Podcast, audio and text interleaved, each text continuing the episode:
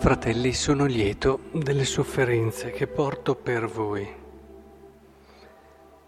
e do compimento a ciò che dei patimenti di Cristo manca nella mia carne, a favore del suo corpo che è la Chiesa. Di essa sono diventato ministro. Dobbiamo pensare che effettivamente la fede ci è arrivata perché ci sono persone che erano liete di soffrire perché questo mistero di Cristo fosse conosciuto da tutti.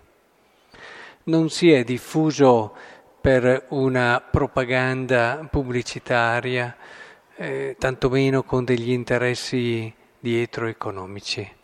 Questo mistero di Cristo si è diffuso perché c'è stato chi ha sofferto, c'è stato chi ha dato la vita e lo dice chiaramente qui, perché il mistero nascosto da secoli e da generazioni, ma ora manifestato ai suoi santi, eh, si conosca.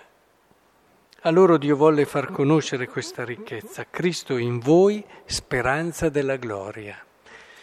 E poi lo riprende anche alla fine, quando dice voglio infatti che sappiate quale dura lotta devo sostenere per voi, per quelli di Laodicea, per tutti quelli che non mi hanno mai visto di persona, perché i loro cuori vengono consolati e ancora anche qui possono conoscere il mistero di Dio, che è Cristo.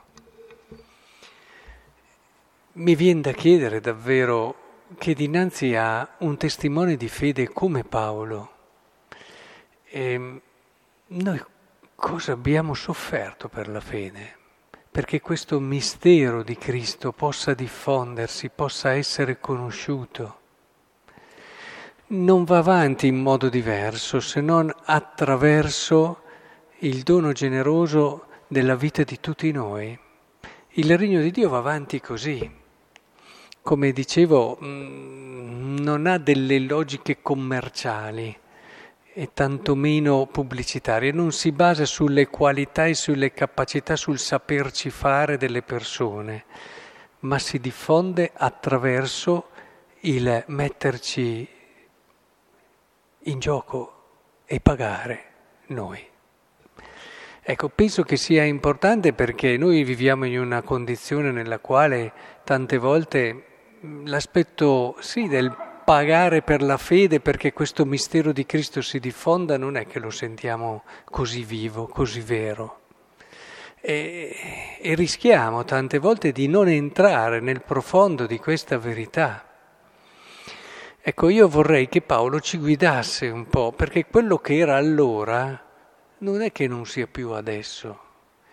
Eh, perché magari si pensa allora erano all'inizio, allora c'erano anche le persecuzioni, al giorno d'oggi ci sono altre cose, ma il mistero di Cristo deve essere conosciuto per quello che è e può essere conosciuto solamente nella misura in cui c'è chi paga, c'è chi paga.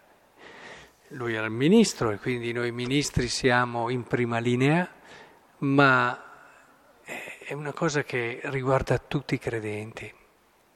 Quindi, ecco, vorrei riprendere solo questa idea oggi perché, sì, dopo magari ci possono essere anche tanti altri aspetti sul Vangelo, ma però dopo ci dilunghiamo troppo.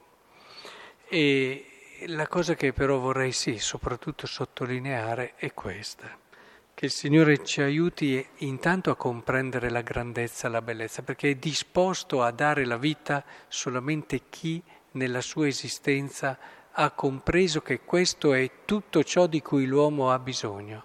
È veramente una ricchezza. Per questo vi dico che a volte lo star troppo bene ci impedisce di fare questo percorso e di capire quanto davvero è importante questo mistero per la nostra vita. E queste religiosità un po' abitudinarie, tradizionaliste, stanche, e, e avanzano quando non c'è da metterci è, è come dire la faccia, mettere noi stessi davanti perché dipende anche da questa nostra disponibilità. Ecco, il Signore allora ci aiuti a comprendere questo. Siamo qui a Messa, siamo nel centro del mistero dell'Eucaristia, dove Cristo adesso rinnova il suo dare la vita. Quando veniamo a Messa riprendiamo tutto da qui, da questa vittoria che Cristo ha avuto passando attraverso la croce. E tornando a casa chiediamo la grazia di comprendere la grandezza, l'altezza, la profondità di questo mistero di Cristo e desideriamo davvero, anche noi come Paolo, essere lieti delle sofferenze che sopportiamo per la diffusione di questo mistero.